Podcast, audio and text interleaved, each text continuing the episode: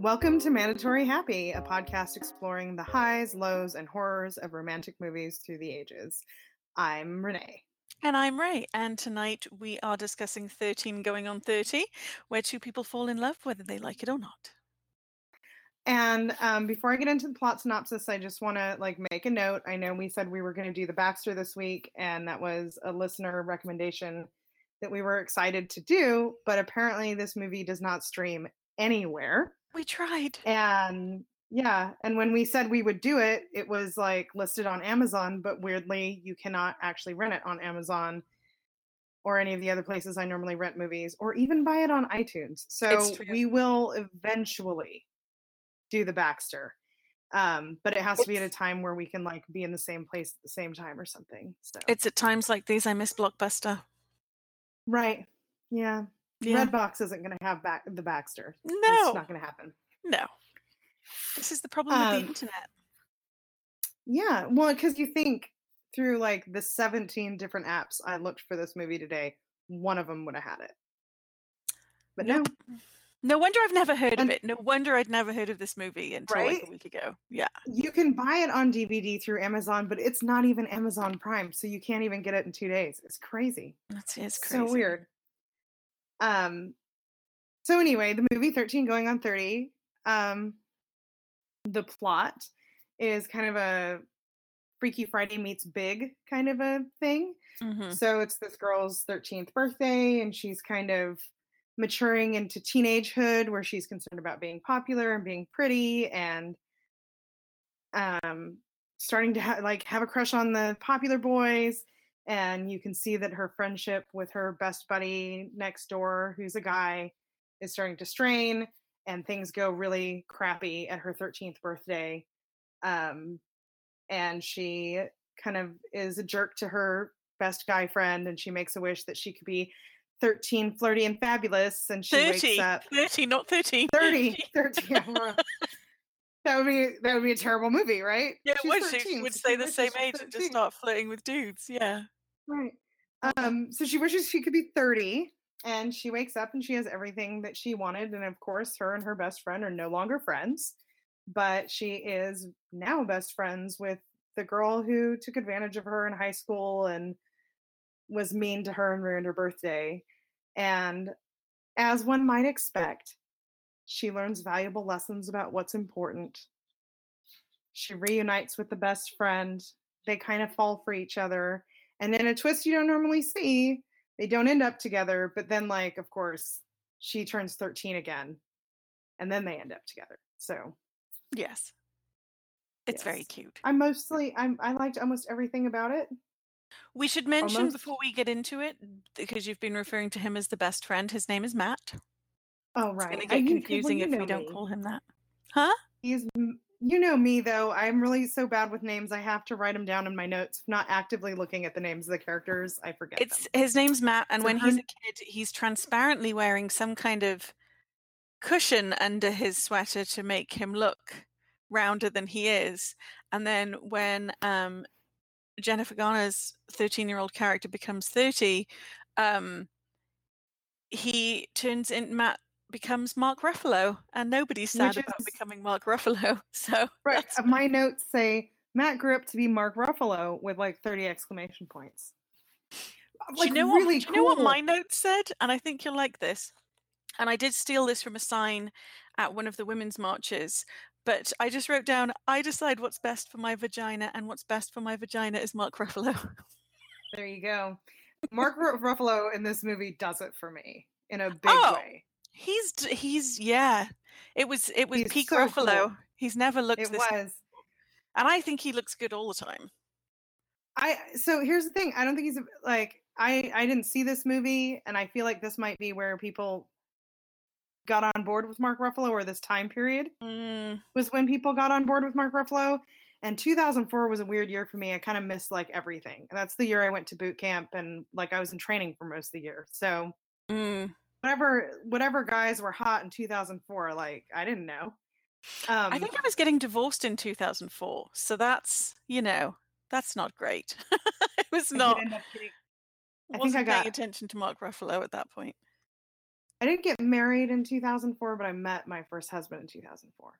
There you It was go. just a bad year for Yeah. men, except Yeah. for Mark Ruffalo, Except for Mark Ruffalo, who was killing it. killing Um, it in 2004. But yeah, he's uh he's a goddamn He's delight. into This movie. He's he's like into good music. He's creative. He's not afraid of glitter. He's like a I mean- fantastic artistic photographer. the the thing is right at the beginning of this movie when we see 13 year old uh oh my god i can't remember her name Jenna. Le- jenna going to call her lauren. When we see 13 year old jenna and she's walking home with him and he's transparently really cool um and then you know as soon as she's around the mean girls she gets really mean to him but like when 13 year old him is you know nerdy and chubby and next door he's still going out of his way to be wonderful and he he has a great scene um where he is dancing to talking heads in a room full of the cool kids and they're all looking at him like he's crazy and i'm like see Right. he's so much cooler than them and none of them know it Right.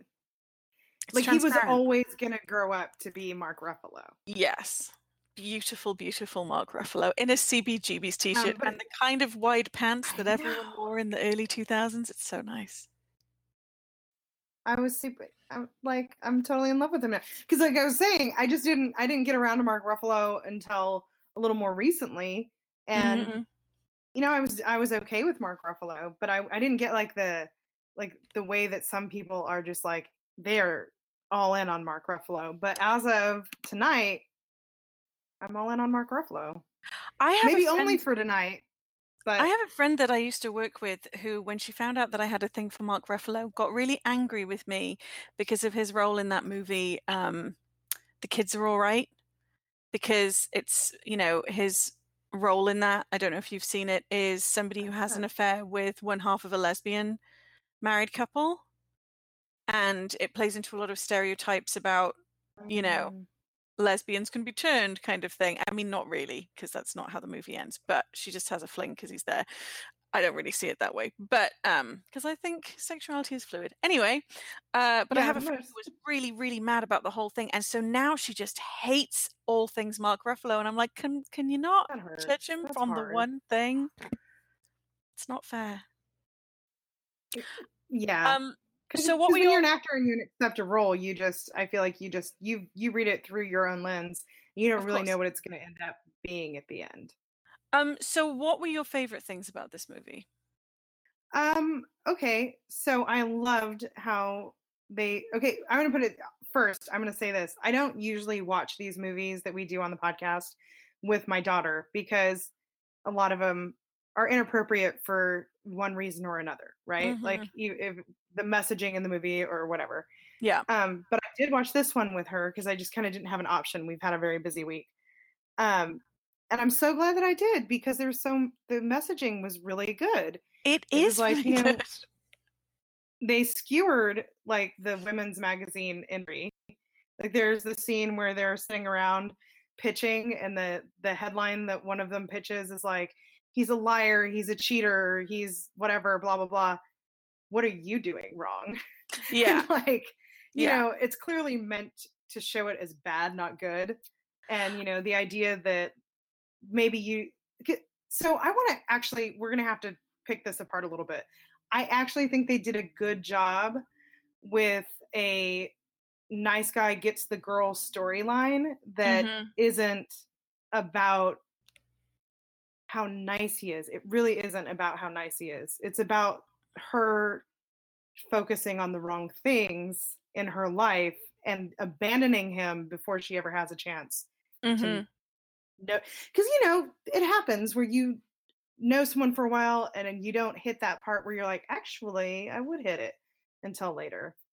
And I, I feel mean- like that's the thing that's missed in totally. their story. Let's let's go back to the the first point, the magazine thing. Um, I actually think it was. I, I've never thought that I would call thirteen going on thirty ahead of its time, but I feel like it was kind of ahead of its time in terms of the messaging here because she says in a meeting. Looking at the magazine pages that they have, I don't know any of these women. None of these women are relatable. I don't get it. And we've only just now, in the last year or so, hit a point yeah. where stretch marks aren't being edited out by some people anymore. Um, and plus size is is a lot more visible than it used to be. And this was 2004, and um, I feel like this this was you know well called ahead of its time. And they also, I think, what was cool in in it works into that mag like the magazine culture that she's in in the movie is like so she wants to be part of the popular girl group and um they're called what are they called the something six six chicks the six chicks mm-hmm. here's the mm-hmm. thing is that later when she's 30 you find out that she became a six chick but there's still only six of them so somebody got booted right yeah and you find out that her and the other main mean girl are like the mean girls of the magazine industry too and right. doing all sorts of backhanded things to each other to other people to people at other magazines like she gets 15 messages that call her some kind of version of a nasty horrible bitch like everyone's afraid of her all of that. And also it it kind of makes clear that that horrible 13 um that 13th birthday party uh, was the point where she has the falling out with Matt for the first time, and they don't speak in the interim at all until she wakes up in her 30 year old self and goes to his house and doesn't know what's going on and he's like i haven't spoken to you in forever because you um like were so mean to me at your 13th birthday. And the reason she was right. was because the the cool quote unquote girls were there and she was trying to impress them. But i wrote down uh primary lessons mean girls will ruin your life. And yes. the other one is it's good to get on a swing now and again. Yeah. That's what i took from this movie yeah uh, because but that was the thing i thought was really like you know because of course when you're 13 and you're humiliated by a group of shitty mean girls and their shitty guy friends um, you're going to take it out on whoever's in front of you because you're 13 yeah but i think like had I think the implication is not just like he says that's what happened and but then he doesn't want to talk about it. Right. Um I think the implication is probably that like she was too proud to apologize and clearly she's friends with these people now so she found her way back in right? Well see the the only thing that never gets answered in the movie that annoyed me a little bit was um, we never find out how she got in with the cool kids because the way that it's left is that she is publicly humiliated by them at her 13th birthday party, then she takes it out on Matt, and that's the last thing we see. And then we see her wishing she was 30, and then we jump forward to her being right. 30 and successful in New York. So it's like, it's one of those weird things that all of a sudden we just see in the yearbook that she became one of the six chicks and became cool. But I'm like, they're so mean to her when we see them. It's difficult for me to build a bridge between the two so quickly. But I mean, I well, guess I think- teenagers are fickle teenagers are fickle and you kind of get this feeling that in her work life she's like a hard charging bitch who'll stab anybody in the back and do anything to succeed. And you even find out like to the point that she's like helping tank her own magazine mm-hmm. in order to get this other job. Um so like i feel like the turning point was supposed to be all the stuff that that um, Matt tells her happens after that that like that really bad thing she did to Matt was like the first in a series of shitty things she did to be cool. Well, the root maybe? of it all is is becoming friends with the mean girls. Right, but I mean like her if her if she's no no longer friends with the fat nerd from next door and she is now like super ambitious about being cool, then yeah. fickle teenager. You know what I mean? Like yeah. I kind of get I got what you were saying because when they first started with that, I was like, I don't really understand either. But then as you learn more about what's going on in her work life, I'm like, okay, so like we're supposed to believe that like her teenage years became that turning point where she was just like solely focused on being a cool girl mm-hmm. and being you know the editor of poise magazine and whatever, again you know. just like last week you're much more willing to fill in the holes than i am because but i mean you know because like if they never spoke again i just feel like they live next door to each other. That yeah. has to be intentional. Yeah. Aw. Anyway, I love Matt. This is this is a guy in a romantic comedy that you can actually root for and who doesn't at any point turn into a bad guy. For example, uh, when uh, Jenna becomes 30 and they're hanging out, and she obviously has a bit of a crush on him because he's goddamn Mark Ruffalo. Um, right. When she finds out he's engaged to somebody else, I, I got a little pause because it's like, okay, now we're going to be told that we're all supposed to hate the fiance because the fiance is trying to move him to Chicago and he's not sure about it. And that's like the only basis we have to dislike this person. But you, it seems like the movie is going in that angle. But what we actually end up seeing is that he, although he kisses Jenna, um, he does end up being like, look, I'm going to marry, she's my fiance. I made a commitment. Like, of course I'm Yeah. going to marry her. And, And so I at feel no like point does he abandon anyone or do anything wrong. He's just a loyal dude. I feel like they hit a lot of the points that a lot of crappier movies hit that allow you to be okay with this person who's only in the movie for a couple minutes getting shattered, right? Yes. Because she's trying to move him away and he says that he doesn't feel like this amazing intense over the top puppy love for her, right. but it's something different. And then there's another point where she's very dismissive of his work.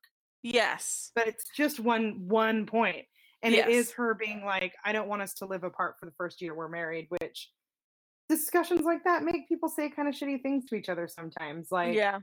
so it's like if that's the only one thing you see whatever but in any other movie that line would be the line that is like the nail in that character's coffin right Yeah. like Yeah, I was um impressed that they didn't just have them ditch out and those two become a couple. Like the way that it plays out is that he says, I'm going to marry her. Jenna goes and retrieves the dream house that he made her like all those years before.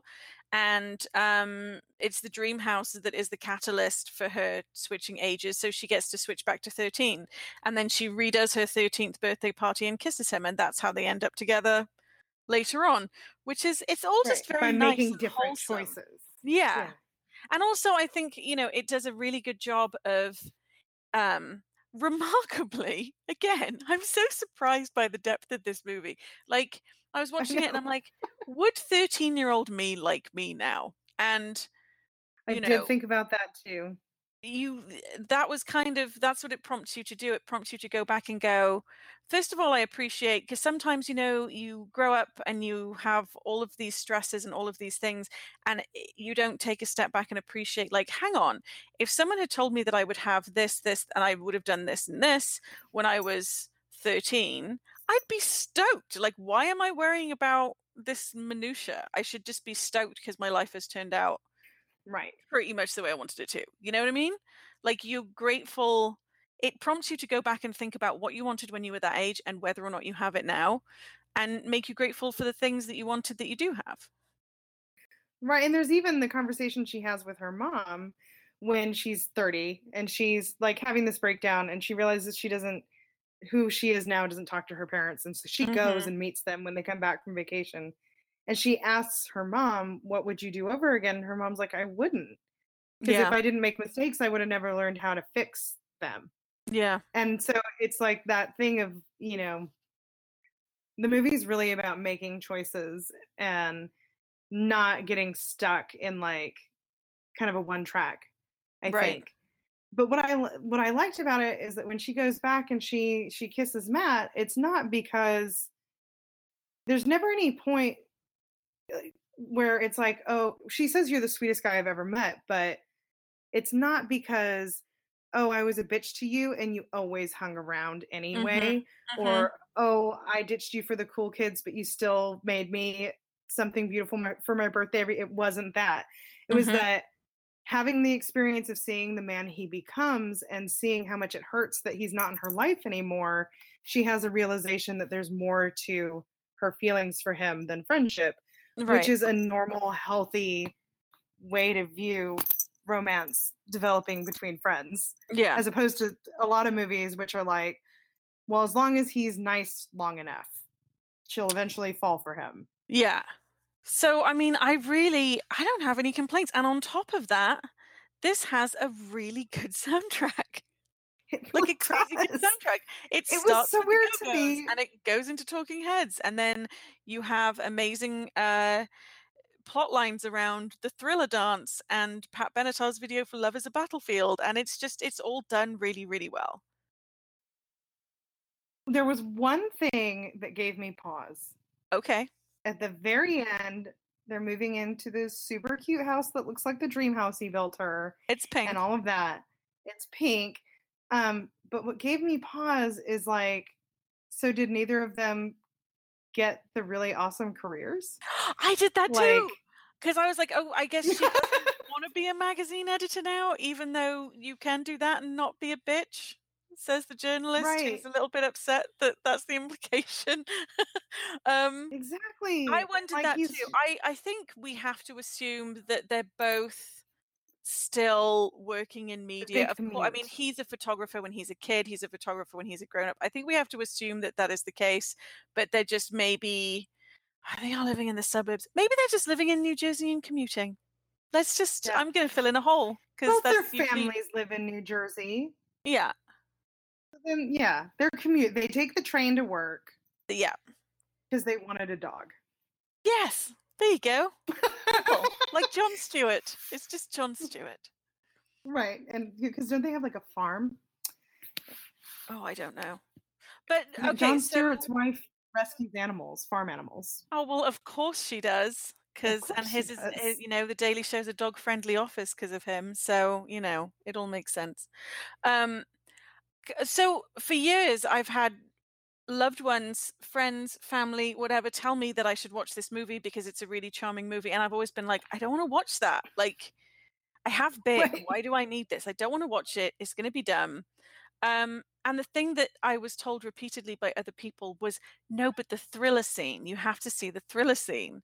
And basically, it's a scene where, you know, she's at one of her magazine's corporate events and people are leaving too early and everyone's worried about it. And so, you know, it's her, th- her first day as a 30 year old.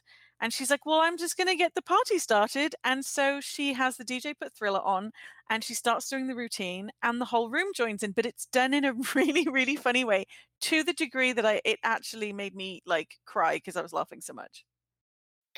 I so again, I was so happy that I watched this with my daughter because she is now at an age where she's starting to have shame, right? Like, right. Ooh, I can't do that. It'll be embarrassing. Or ooh, what if everyone laughs at me? And one, I think a lot of that is fed by like well-meaning children's programming deals with people being worried that people are going to laugh at them so much that it Yeah. then causes kids to worry. But I always tell her that whatever you think you're too cool to do is probably the most fun thing you could be doing. Totally. And that scene is totally that because it's this room full of people who are trying to be like sophisticated fashion people at a big magazine party and everyone's bored out of their minds. Yeah. And she starts making a fool out of herself and talks Matt into making a fool of himself. And then everyone is having a fucking blast. And as, And as well, I, like, w- I also made a note because the um, annual Pride weekend here, uh, the Dyke March used to go outside the front of my house, and so we'd always have a street party because the it's always like pedestrianized for the for the march that day. And um, one year after the march had gone through and everyone was just hanging out and just having a party in the street, my neighbors across the street put on Thriller really loud. And um, basically, a flash mob, a thriller flash mob started, but you could see people walking past and running towards it and joining in. Like, this is a real thing that happens. It's not No, just a I- thing. I've seen it happen in real life, and it's a joy. Like, it's one of the, the most joyful things you'll ever see. Thank you, Michael Jackson. Not for the child molestation, but this this really has spread a lot of joy. Sorry, I can't thank Michael Jackson. is know. not meant to No, try. I meant to- it. I'm not going to act like he was he was like a good guy, but Thriller the way that you said it was so. no, but I was gonna say I've never seen it happen specifically with Thriller, but um, you know, only like in my experience, only the cheesiest weddings have um like dance move dances.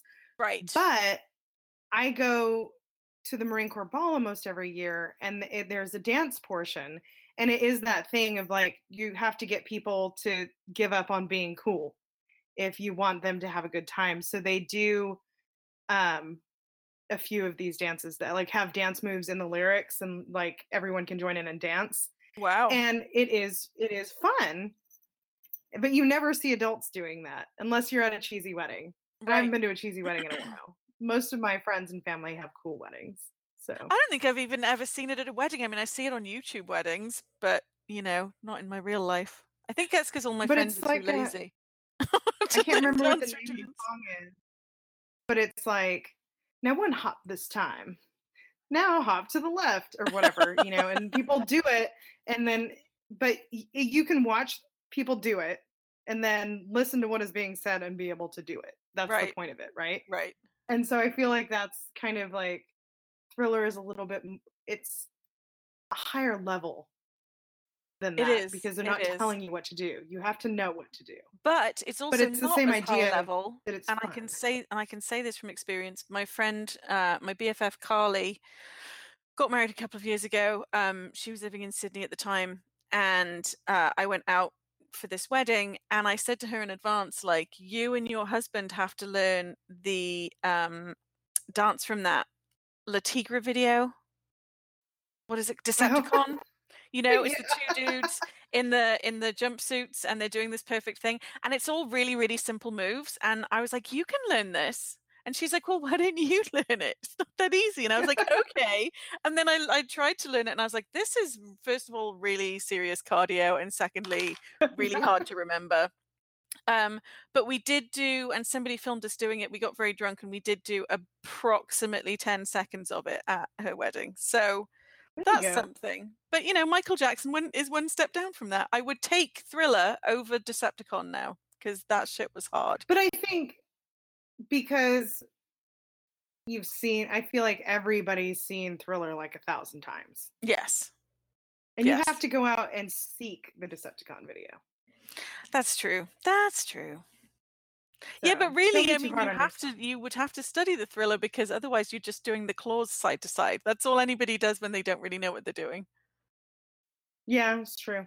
But I also really to be fair, though, the scene in the movie isn't that long. When everyone's doing it, it's not like they do the whole song. You're supposed to believe they did the whole song, but Yeah, it's oh, it's enough though. It's good.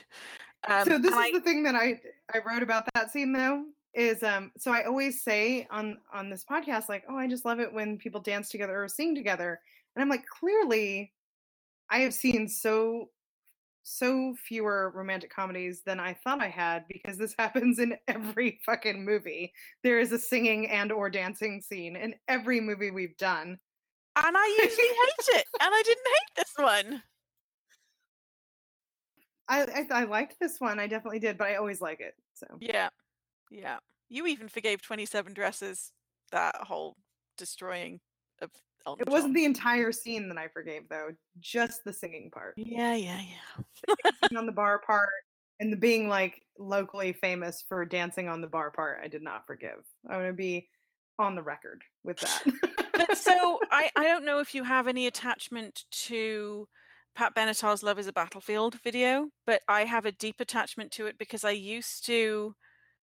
Um, you know that it, it's kind of the way that, that she dances in the video. It's almost like she's like fight dancing, like West Side Story, like she's snapping her fingers at these bad Right. guys and like just throwing down. And it's it's it's stupid fight dancing, and I've always thought it was stupid. So I do it to my sister in public because I think it's really funny and we've had that ongoing joke for since we were children so it it really it warmed my heart in a special way that might have really been the thing that swayed me finally was like okay finally some love for the benatar I do I do like Pat Benatar. I do have a one question about that scene though. Yes. And it was like, is this a latchkey slumber party? What's happening? i think the implication because- is she's made friends with all of the 13 year olds in the building But they're like clearly having a slumber party. And I feel like if this 30 year old woman that I've never met before was like, you know, like, I don't know. I know what you're saying, but she's she makes just friends with the little one little girl in the elevator, and then she you can see the buildup of that friendship, And then But it's it almost happens like that little girl was having a sleepover and she just took them all down to Jenna's apartment. That's kind of was my assumption of what was happening. But it I is weird. but it's so weird because I'd be like, you know, me as a parent would be like, "Where are you going?" Oh, to my friend's apartment. Like with all of your friends? No, I'm responsible for all of these people. Yeah. Their parents trusted me. Oh, You see, you're looking at this from a parental perspective that I do not have. Yeah, Yeah. you can't go to her apartment. Who is this woman? Oh, I talk to her in the elevator every day. Like you don't know her just because you talk to her in the elevator. So that's where I was at with that. You're it was a really cute scene. Yes. Right. It's like this is New York City. What's wrong with you? Um, also, I feel like I have never. The, I feel like I've I've been walking in the wrong parts of New York City every time I've been to New York City. Because I've never once felt like I, if I were just here with a cute guy, we'd fall in love. But apparently, well, that is how you fall in love, according to well, the part of it, the part where they they have their kissing scene, that's because that's in Brooklyn. Maybe I don't you've never have been to. in Brooklyn. Yeah, see, Yeah, Brooklyn is where you have the the fantastic views of Manhattan. You have to be on that side of the bridge, which is why I was always like, if you choose to live in Manhattan, you're a bit of a sucker because you never get the view. That Oh. was always my So I need to go when I lived walking in there. Brooklyn You do if. I ever find myself single again. Yes, that's where the good views happen, for sure. Because I because I did have uh, in my younger years a, a fateful trip to DC in the fall, and there Oh. was that like with my boyfriend at the time where we were like very casual, um, and he was actually leaving the country, and so we were definitely going to keep it casual, and then we had this like DC in the fall and everything like this very it just became very romantic like Mhm. because of the atmosphere and it propelled us into like really bad decision making about trying to make it work when he had to leave the country. Dude, Um, this is so I'm funny. Because, but you know, I'm aware it can happen. It's just never felt like something that could happen in New York City, even though it happens in so many romantic comedies. Ah, but here's City. the key. Here's the key. It's the fall part because I too have made terrible relationship decisions based on foliage. Essentially, like I started dating a guy uh, in where he lived. I'm not going to be that specific, but it was beautiful at the time and it was so picturesque. And you know, a few months later, I'm like, yes, of course I'll move there. And then I moved there, and I'm like, oh wait, this is kind of a shithole. I just didn't realize before because of the beautiful trees that were everywhere. You go in the winter and then it sucks. So, like, yeah, I too have made relationship decisions based on foliage that were not good. I mean, the fact that we've both done that is quite astonishing, and I would put money on the fact that I'm like now wondering somebody should do a study. How many how many women have made bad relationship decisions based on fall and the fact that there are red Yeah. leaves everywhere and it's quite pretty? And that was and that was even before pumpkin spice latte was in in the equation. I'm not into that. I though. wasn't even hopped up on on allspice. Just the foliage. Do you know what? I think maybe um I the only reason I'm not into the pumpkin spice anything is because I'm just by my nature a contrarian. So I'm like, oh, everyone really loves this thing, then I'm going to ignore it. That's how I've never done anything Harry Potter related. Um, I don't like Harry Potter, but I think it also might be a British thing my husband is confounded by what he calls pumpkin everything season.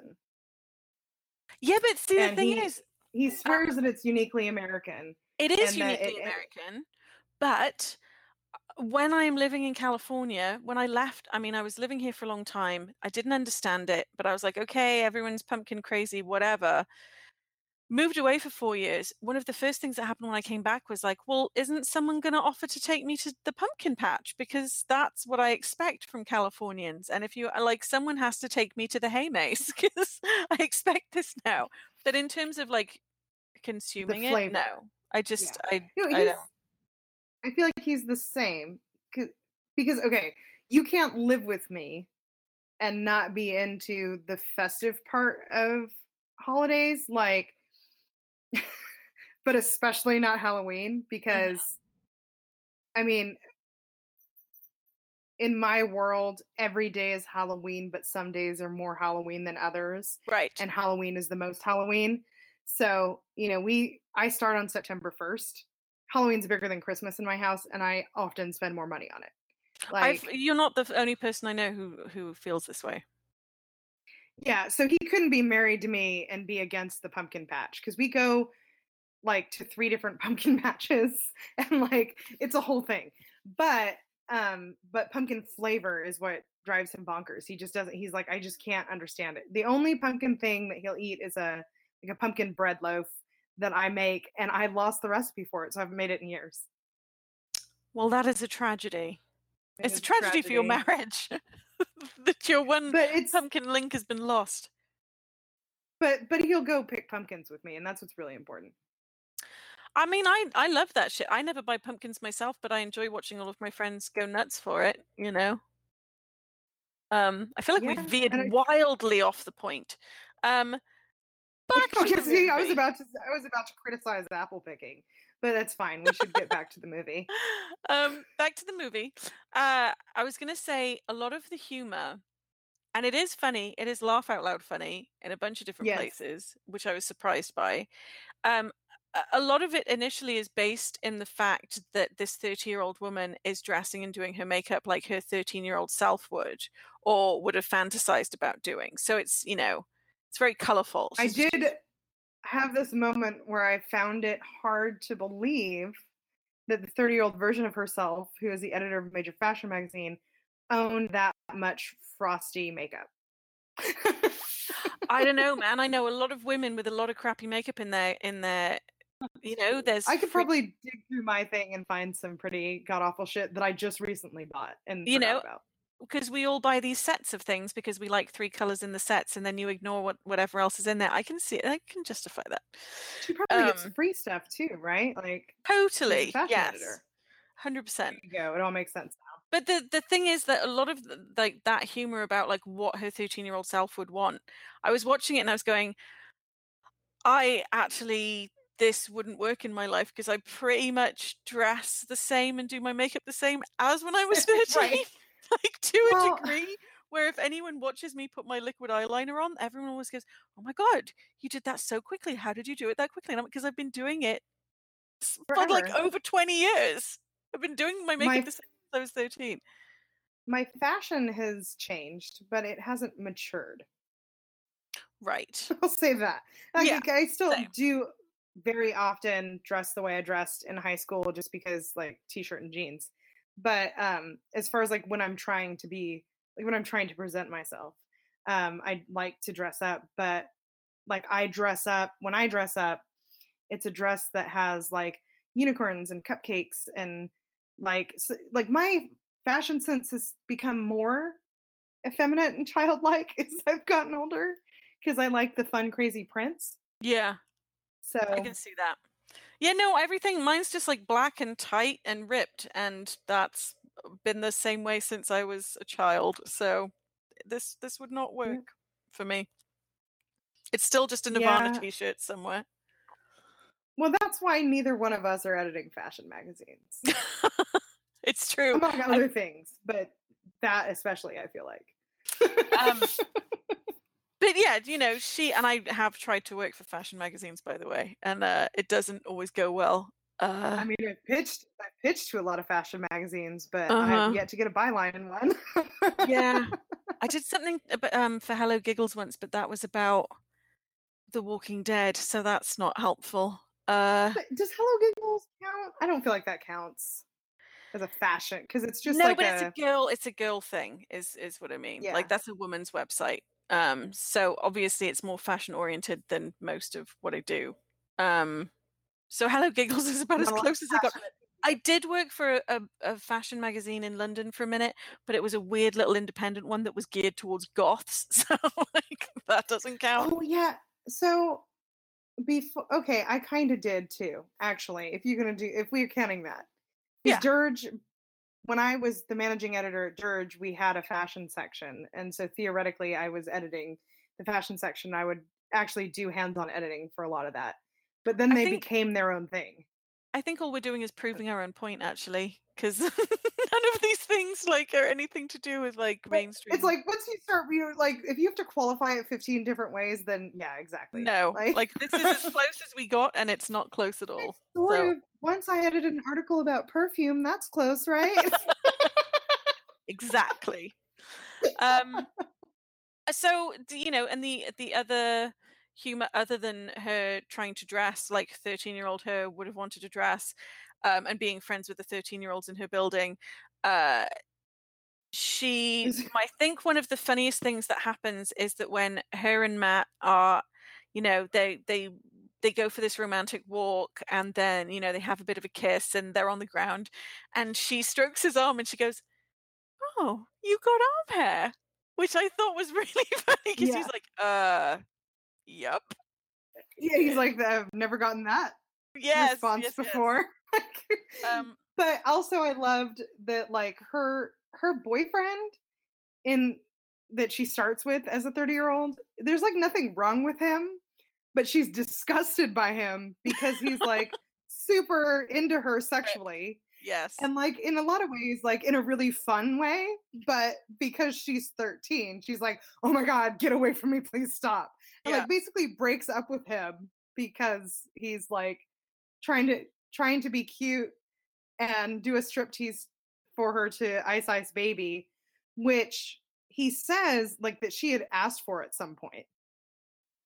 Well, he said it was like- his turn it was his turn like they've been giving Right, like, other it was- stripteases. something yeah established it wasn't like like he didn't do anything wrong but No. she was just like what is happening? Please don't show me your penis. Please put that I away. laughed so hard yeah. She like threw the pillow at him. I was just like in any other like context that wouldn't have been an adorable like relationship moment but instead it was like hilarious because she was so visible just repulsed she um jennifer garner is so good in this too she really is she's she plays it so well. It doesn't seem like I you believe that she's a 13 year old in an adult's body. You like actually in, in the way she acts. yeah she's tom hanks level good at this And the other thing I thought was really funny is at the party, she like she eats the shrimp and she throws it, and then she's just dropping the crap out of her drink over the balcony. And I thought that was funny because I was like, girl, you should have known better than that when you were 13 too. like what to yourself like it's about to her. Yeah. But I mean, When I remember my drunk, sister it's- telling me off for doing that kind of shit, just dropping things on the floor because, like, you know, you're in Right. your teens, you don't care. I want this out. I thought drink. it was yeah, I thought it was funny because it starts before she's been drinking. So it's just like her idea of what being like rich and successful and Yes. at like a cool party is that you can just do whatever the fuck you want. Um, Which yeah, I mean that's still what my idea of being rich is. So I'll let you know when it happens. Um, and the other thing I like because at the beginning, um, the way that they trick her at her thirteenth birthday party, the mean girls blindfold her and put her in the cupboard and say, you know, we're gonna you, we're gonna give you seven minutes in heaven with the guy that she has a crush on, um, and then instead they just lock her in the closet, um, and leave. But when it fast forward to everyone's 30 now, Matt at one point very quietly, very subtly refers to Seven Minutes in Heaven as Spin the Rapist, which I thought was yes. brilliant. Spin the Rapist. Because when it's happening initially, they say, you know, we we she's like, well, how does what is seven minutes in heaven? And they're like, well, we blindfold you and we put you in there, and then a boy's gonna come in and he can do whatever he wants for seven minutes. And so I mean that made me Right. super uncomfortable when it was happening. And then for them to flash back later and call it spin the rapist, I thought was really smart and really subtle and it funny. was really yes okay so two things i don't feel like seven minutes in heaven was ever presented like that when i was a teenager um and also i feel like that game got played like maybe once ever and nobody actually did anything okay. This is because we Like- didn't this is not a, a British thing. So it's one of those things we see in movies and go, What is this? i don't but i think like i think it only ever happens because it's in movies and so kids are like yeah this is a thing you do at a party and then Mhm. like you try it and nobody actually kisses and everyone's just like super awkward and hates it and then like you just never talk about it again and it never happens again because it's like the worst game it's not um even a game. It's, it's spin the rapist. spin the rapist spin the bottle because spin the bottle means like first of all everybody spends like 10 times because no like it's very heteronormative right and hmm you can't guarantee it's going to land on a person of the opposite sex and like nobody is like at, at 13 at least not when i was 13 was gonna like i'm gonna kiss someone of the same sex even if i'm straight. No one wants to do that. Then it's not gonna land on the person you want to kiss even Um, if it, you know? I'm I'm having a so- moment where I'm realizing that I have never played spin the bottle, and clearly you have, and now I feel like Yes. I really missed out on something in my. you didn't you didn't though this is what i'm saying is like it's not fun eh, or it's not even like sexy in a preteen teenage version of sexy like in that because you know that sexy is not sexy it's just like exciting in a vaguely sexual way Mm, um right because nobody is having sex but it's not even exciting in that way because i mean look okay i'll put it this way i'm not a gambler because i don't like losing and maybe that's why maybe other people play spin the bottle and they love it because it's the thrill of maybe getting to kiss somebody you want to kiss interesting. but for me like playing spin the bottle the one one time was just like i don't want to kiss that person i don't think they want to kiss me and then How then when were it hits you out of oh, interest. oh like 10 or 11 okay, all right. That because i okay. feel like that when makes you're actually a teenager and you want to kiss somebody at a party just do. right if they want to kiss you you want to kiss them you just kiss you don't have to create like a whole Yeah. like pageant about it Yeah, know? yeah, that that makes a lot more sense to me because I was like, you know, uh, i- when you're 13 and you're in the UK, you just all snog each other. It's fine. You don't need a bottle in the middle of you to dictate this. But 10 or 11, that makes a bit more sense. But it also Yeah. makes, I mean, if if I was put in that situation at the age of 10 or 11, I think I'd be horrified and a bit scared. Right. Exactly. Because it's Yeah. you're not gonna probably not gonna kiss someone you want to kiss. And then it occurs to you that the person might not want to kiss you. And right. then you're just horrified and embarrassed. This is all very educational, Renee. Thank you very much. And then the seven minutes in heaven thing, I don't think ever actually happened in my Because that's in. Teen Wolf too, actually. There's a scene in Teen Wolf where that happens. I think it's apocryphal. I don't think that real people do this. Yeah, because the kids in Teen Wolf are like old. They're like old. It's Like- like the idea of like in like Full House or like these different shows that there are such things as makeout parties that teenagers weird. have, and I don't think that's a thing. It's I like the blowjob bracelet either. thing. I don't think that's a thing. I really don't. I feel like I mean, sure, people make out at parties Yeah, because teenagers will make out anywhere that their parents are not. it's true. But and even sometimes when their parents are there. I've seen that too. Right. Fair. but you know what I mean? Like, Yeah. yeah. okay, you go to a party, people are making out, but like you're not invite like teenagers are not having orgies. Just get it out there ahead of Fox News and your eleven o'clock news. Your teenager is not having an orgy. It's not happening. No. They might want like- to, but no one's coordinated bad. enough. yeah. And like like the second we should do, by the way, we should do good old fashioned orgy, the movie for this podcast. Oh, I don't know what that um, is. Because it's a really realistic look at what it would look like if a bunch of friends tried to have an orgy. oh, Um, well, that yeah. sounds like fun. And there I was because thinking I was getting a proposition from you. we could also just have a good old fashioned orgy. um, but we should plan that off off. air. Yes, yes. It's best left for another But- time. But you know, like think of every teenager you've ever known. Think of yourself as a teenager and think about exactly how much you wanted to be naked in front of other people. Hmm. Like you might wanted to have been naked in front of a specific other person, Right. but not like a whole bunch of other people. Everyone. Yeah. Right.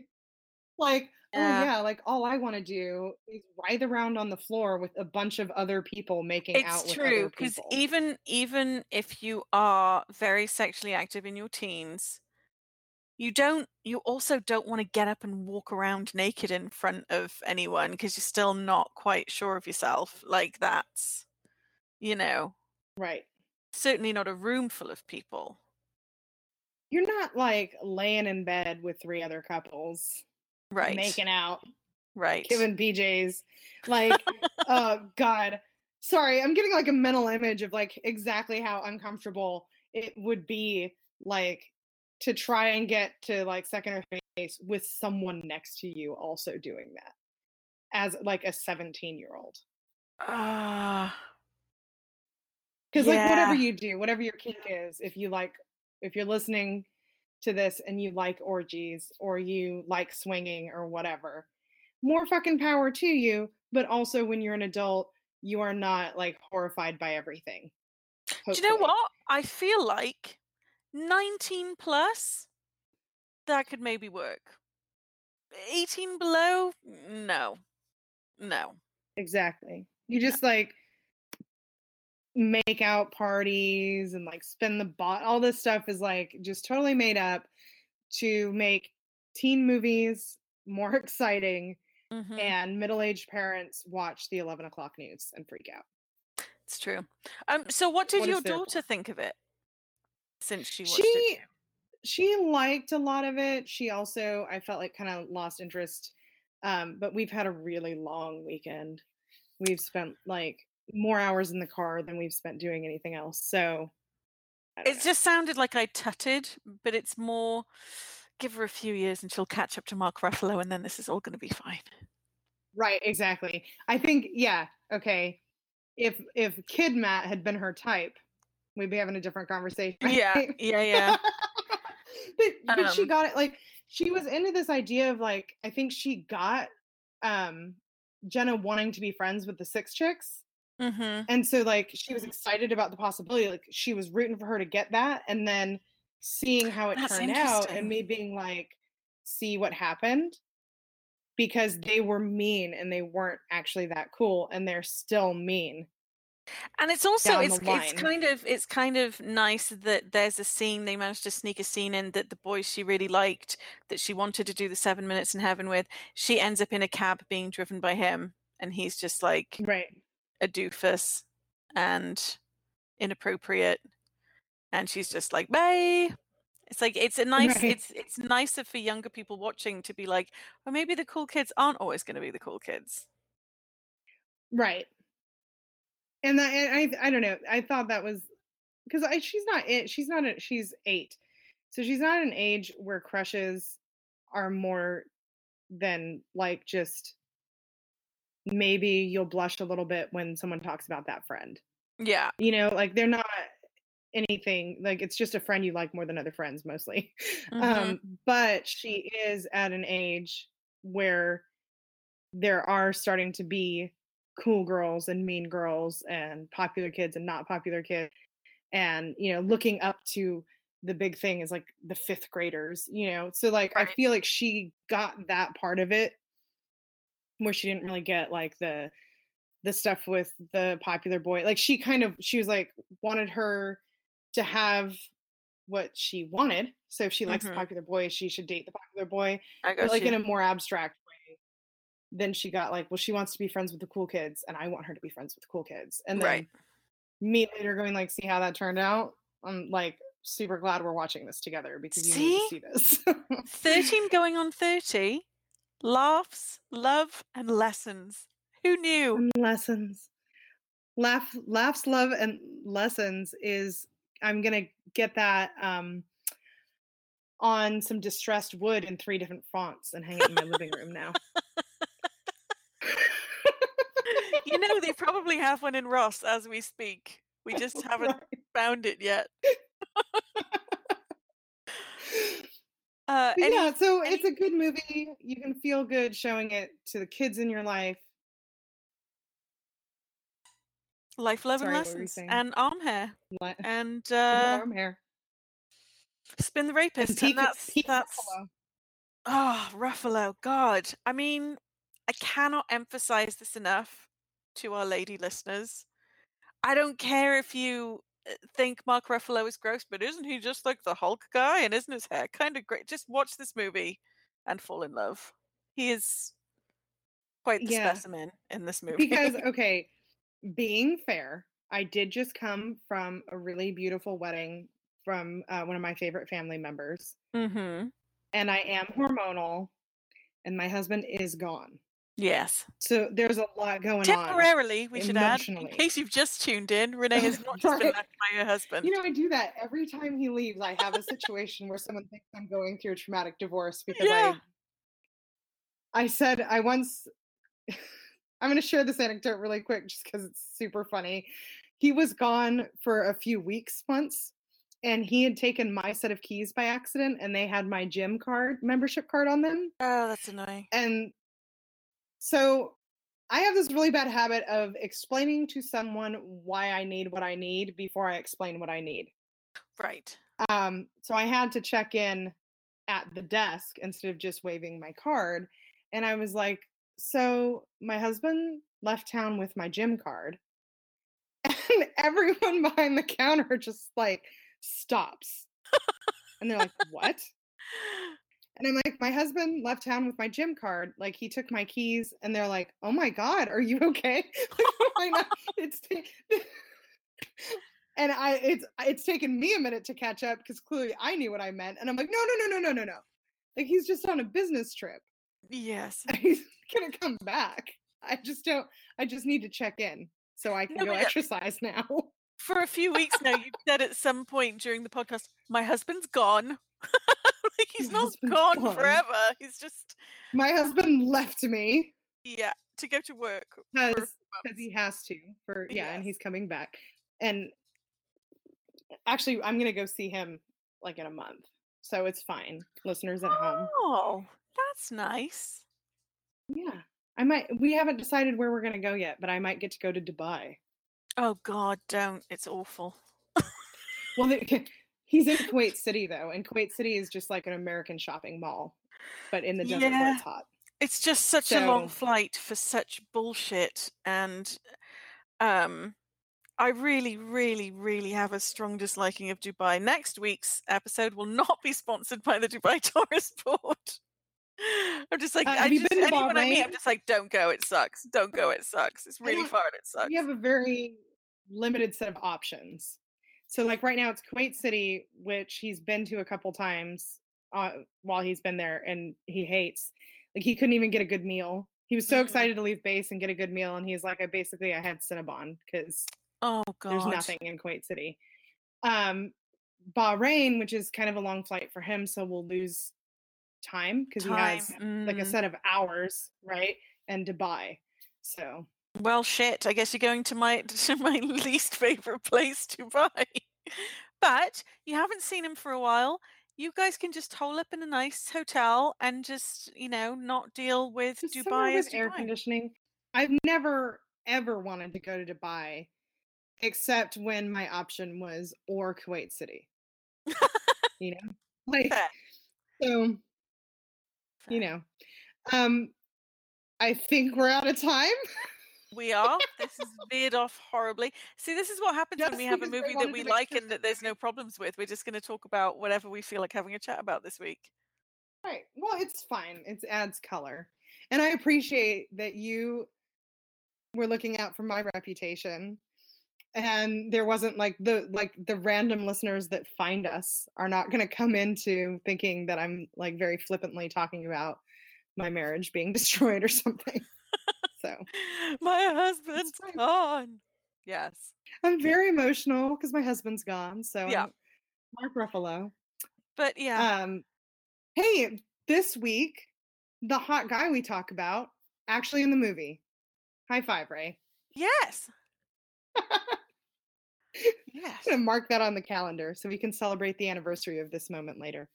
Because A lot of firsts happening lately. yeah. Is this the first this is the is this the first movie we've watched where I've actually been into the dude? I think it is. Yeah. Um yeah. Wow. First for me because even though I did like sleeping with other people, I like Jason Sudeikis. I didn't like that character. Like Right. I'm not into him though. yeah. He doesn't he doesn't do it for me.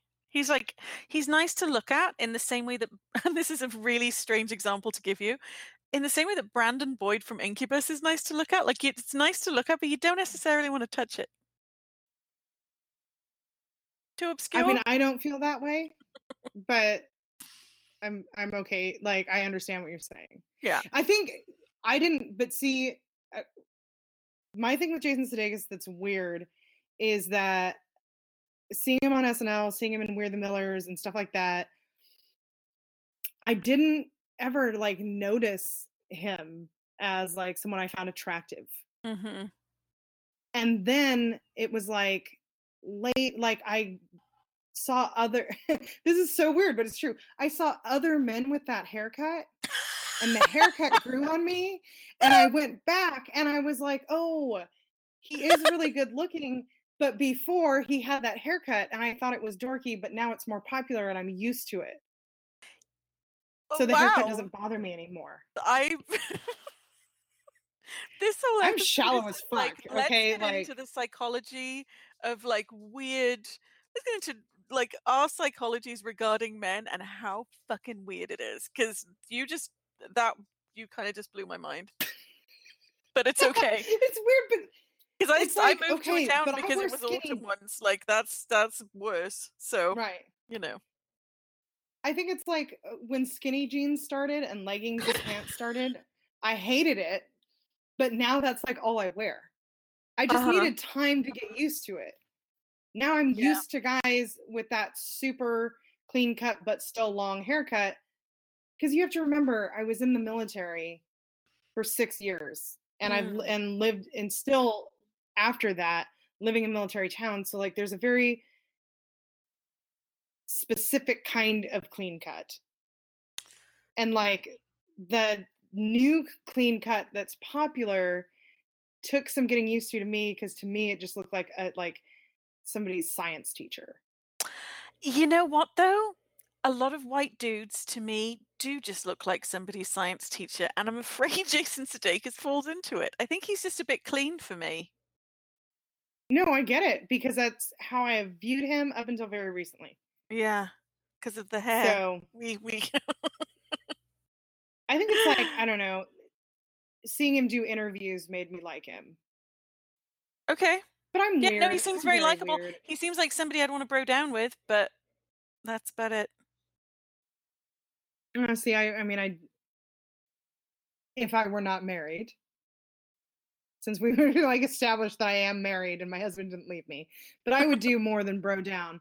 Um, and apparently also would with Mark Ruffalo now. See, here's the thing: this Mark Ruffalo thing. I had such strong feelings about him in this movie. I'm like, I'm aware of the fact that it's not just rare for us and the movies that we watch. It's rare in my life generally for me to like fully be like, "Holy Mother of God," about any dude in a movie because usually they're too they're too clean or they're too muscular or they're too whatever. But he's just right. Yes, too muscular really bugs me. hmm There's a lot of that. But They've ruined it Chris is- Pratt. Hollywood has ruined Chris Pratt.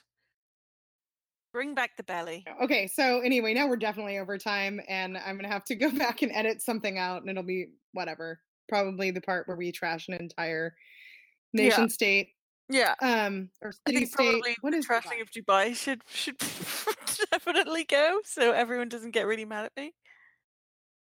I don't think everyone has a strong opinion on Dubai. But anyway, as always, we are on Apple Podcasts. And if you can give us a star rating and review us, we will love you forever. hmm Please feel free to leave us um, comments on our Facebook page about stuff that you want us to do. And we hopefully will do better than we did with the Baxter. Maybe don't be so obscure next time, kids.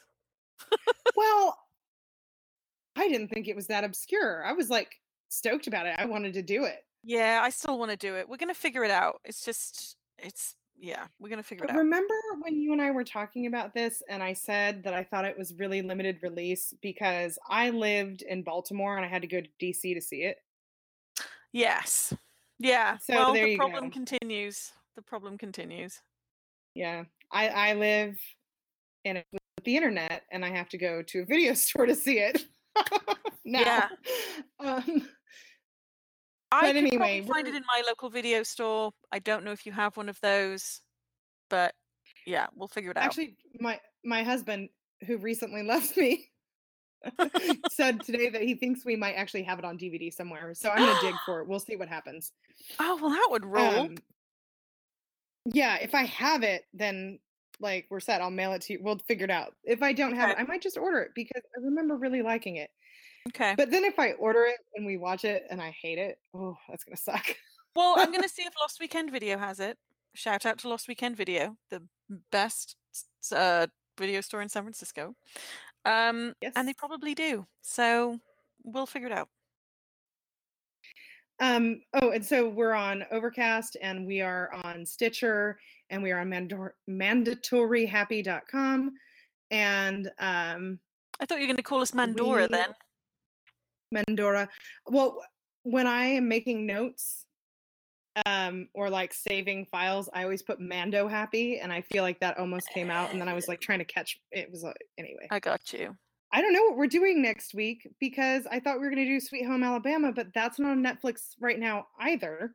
Nope. And I don't want to say that we'll find it somewhere else because look what happened when I said that about the Baxter. It's true. Look what you made us do. So I don't know what we're going to do next week. Um, Maybe we'll maybe just year. figure it out on the fly like we did this week at the very last can minute. we do leap year? I'm going to say that because we loved this movie so much. It gave us a nice break. We can go into leap year, which I know you said the co- you never saw it because the very concept offends you. It's true. and trivia this podcast wouldn't exist if not for leap year because it was a year after i saw leap year that i was yelling at someone who had not even seen it about how terrible it was that i realized that i had a lot of feelings about romantic comedies Mm, and i was like maybe i should do a podcast so um awesome. well, leap year it is. Bring on the misery. yeah and it's adam scott Oh, not playing not playing a villain in this one but okay. he's not the he's not the romantic lead either so don't get excited it's uh dreamy dr mcdreamy mc whatever from Oh, that guy. Patrick Dempsey. yeah Mm, yes thank you mhm. it's that guy um and it's a terrible film but i think we're gonna have fun discussing it All maybe? right. Okay. We'll see. we'll see All right. Well, uh, until next week. bye